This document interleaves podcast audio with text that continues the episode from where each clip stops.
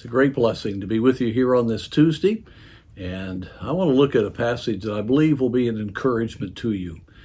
As believers, we have the tremendous privilege of serving the Lord here. We have the privilege of being an ambassador for Christ. We are a child of God, placed here on this earth to fulfill and finish the work of Jesus Christ. The Spirit of God enables us to do what Christ wants us to do if we yield to Him. It's a tremendous privilege. But of course, along the pathway, there are problems, there are sorrows, there are tears. We live in a cursed earth. Uh, all creation groans, as 1 Corinthians chapter 15 so clearly states, and and there just is the evidence of the curse everywhere. But in Revelation chapter 21, we realize that there will be a day after the millennium, after the white throne judgment, that all things will be made new. We read in verse 1 And I saw a new heaven and a new earth, for the first heaven and the first earth were passed away, the sin cursed earth, and there was no more sea. And then it talks about how God will fellowship with us. He will be with us and be our God. Verse 4 And God shall wipe away all tears from their eyes, and there shall be no more death neither sorrow nor crying, neither shall there be any more pain, for the former things are passed away.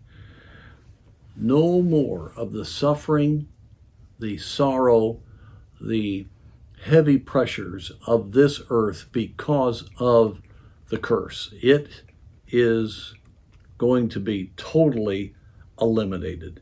And then verse 5 And he that sat upon the throne said, Behold, I make all things new.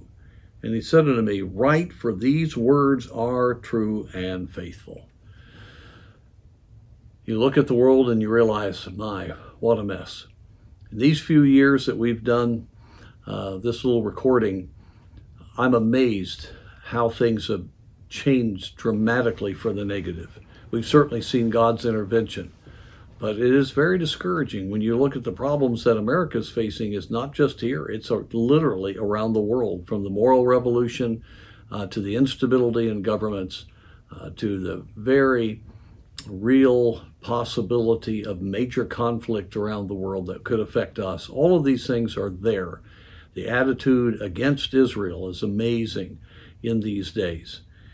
And we can look at that and we can get so weary but I want to encourage you it's not always going to be so.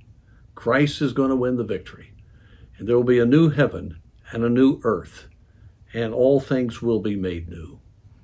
Now, that's a great hope. We don't need to be so bound by discouragement in this world that we miss out on being what God wants us to be because He wants more and more people to be a new creation so they can live on the new earth and have a oneness with Him forever. That's our privilege today. Just knowing that we are going to be with Him in a new heavens and new earth ought to encourage us.